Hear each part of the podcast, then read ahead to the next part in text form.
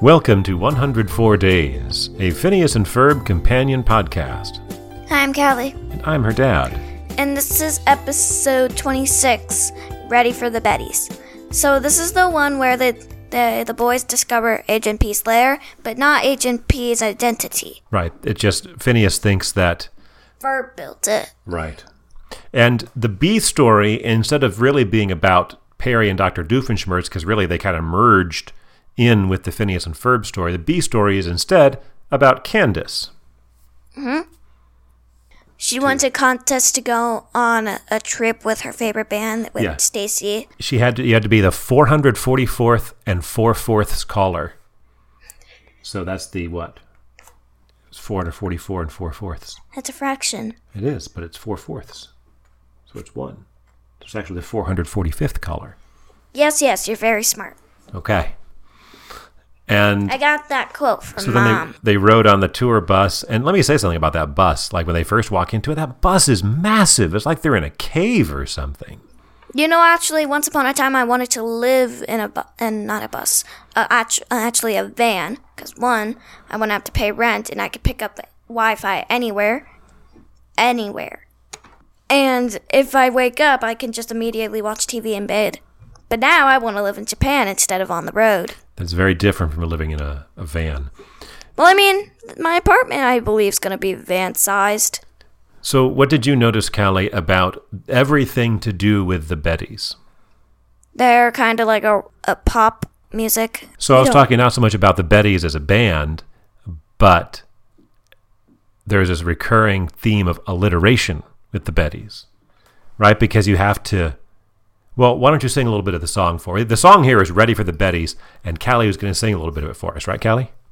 Um, sure. You gotta bang your Betty bongos and bring your Betty bass guitar and with your Betty backbeat, you'll go Betty Betty far. So drop your boring baggage and come with Missy, drink and cry. There's a Betty a Betty. bandwagon going to a Betty bash. Bash. Get ready for the Bettys, ready for the Bettys. Bettys, get ready for the Bettys, ready for the Bettys for the baddies ready. Get ready for the baddies ready, for the baddies. It's the best thing you can do. thing you can do. Get ready cause the baddies are ready for you. So, yes, that's the I song. missed one word. It's okay. It's all, it all works out well. But what do you notice about each of these Betty related things? Betty bongos, Betty bass, they have Betty. Betty backbeat. They have Betty. They do, but take away the Betty part. Boring baggage, bandwagon, bash. They start with B. Oh, They all start with B's.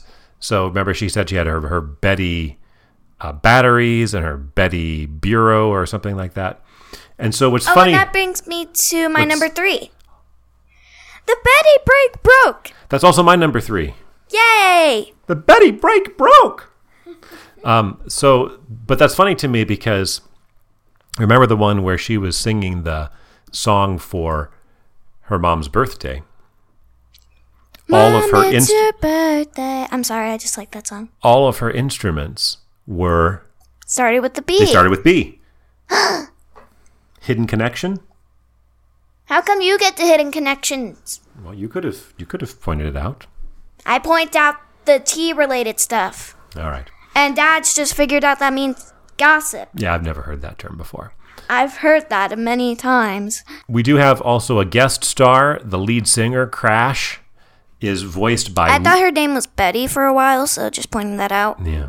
Her, she's voiced by Lucy Davis, not an actress I'm super familiar with. I know that she's It said in, it was in the office. she's in the well the British version of The Office. British? There's a British? Yeah, originally The Office was a British show, and then they they made an American version of it. So all that stuff with the Bettys was just fine. But do you remember what you said to me, Callie, before we started recording, or before we even started watching the episode? No.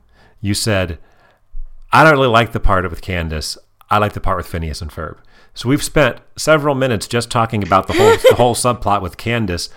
But that even though it had a lot of funny lines, even it was inferior to the other, the A plot, which is where Phineas and Ferb are running around like secret agents. Dooby dooby doo ba doo dooby doo. Phineas and Ferb. Phineas and Ferb. We're Finnegioids and Furbots, and we're here to say. Yes, well, that's not this episode. I know.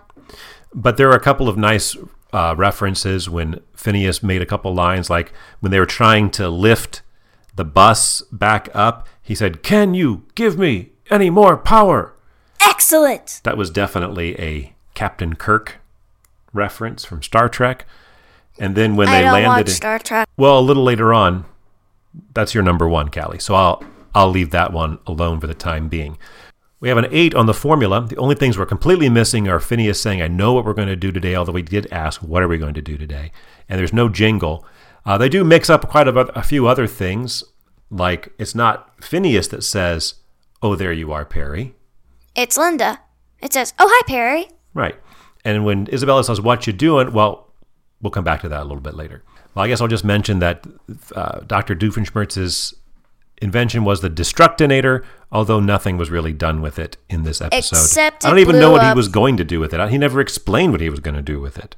Except he, they accidentally blew up the bridge. He sho- shoved it off the, the ledge. Well, let's get into the rest of our top three. Callie, Doofenshmirtz or Perry? Perry shoved it off. I know, but you didn't specify that. I didn't specify that. That's true. So we already talked about our number three. My number two favorite moment was when uh, Phineas responded to, well, Major Monogram didn't look up from his clipboard, and that was being funny. And then when Phineas responded, and he finally did look up, and his eyes got all big, and then he just went, "Doo," and just slipped down the bottom of the frame. And then when you see him at the car, like actually recording him, not not recording him, but like it's Right, basically yeah, it shows us like- inside the studio where they're doing the recording. That's the first time we've seen inside the studio. What's I the guess. funny thing is he's not wearing any pants. yeah, he's got like uh, and that's how Major Monogram started the no pants thing on Zoom. Major Monogram was doing Zoom before knowing where no, wearing no pants on Zoom was a thing. Except he actually got to see people. My number two is when the boys found the secret hideout and and Perry was going out to stop Doofenshmirtz and protect the boys. The major monogram said to Carl, "Oh, where do you think you're going, Mister? The boys will never find a tree tunnel." I thought that was pretty funny. So I was right there in that part of that same scene. Yeah, So my number one is when we hear Dr. Doofenshmirtz from inside the cave say, Curse you, Perry the Platypus! Curse you, Perry the Platypus! And he keeps having, because to keep him occupied, Perry had loaded the tennis ball cannon with mops. And the mops kept getting shot into Dr. Doofenshmirtz's mouth, which is super gross. Like, why did I buy so many mops? And so that takes us back to one of the other references in this episode, which is when, and it's your number one, right? yeah. That, my friend, is classified information when they fall into Isabel's pool. Right. So Isabella says, Seriously, Phineas, what are you doing? Oh, so why are you not in a pool? If I had a pool, I would be in there all day. And so what that, why is that part funny to you, Callie? That part, my friend, is classified information. Because he looks, sounds like an old detective. That, my friend, is classified information. He's probably trying to sound like a secret agent. He's probably trying to sound like James Bond. He's trying to like like a British accent. That, my friend, is classified information. It sounded like he put water in his mouth and then started talking. I think Phineas just can't do a very good. The actor that plays Phineas just can't do a very good British accent. But Don't I call think him out. that's pretty much the end for this episode. Uh, as usual, if you want to get a hold of us, you can send us an email. That email address is You get to say it. Callie and her dad at gmail.com. Yay! Please go ahead and send us an email. It's okay. There's no fee. And we'll go out. Only $5 an hour for me to actually do things with my life. and we'll go out with Ferb's line. Actually, I. Wait, Wait, no, wait, actually, no, wait a second. That's not what I. I want. No, you know what, Ferb? It's okay. Go ahead. Actually, Oh, wait, I want to do it. Okay, go ahead, Ferb. actually. No, no, hold on. I wanna, I wanna take a turn. No, that's not fair. You never get to take a turn, Callie. Let's let's. Okay, It, Hmm. Ferb, was go ahead. was it okay if if we let that happen, Ferb?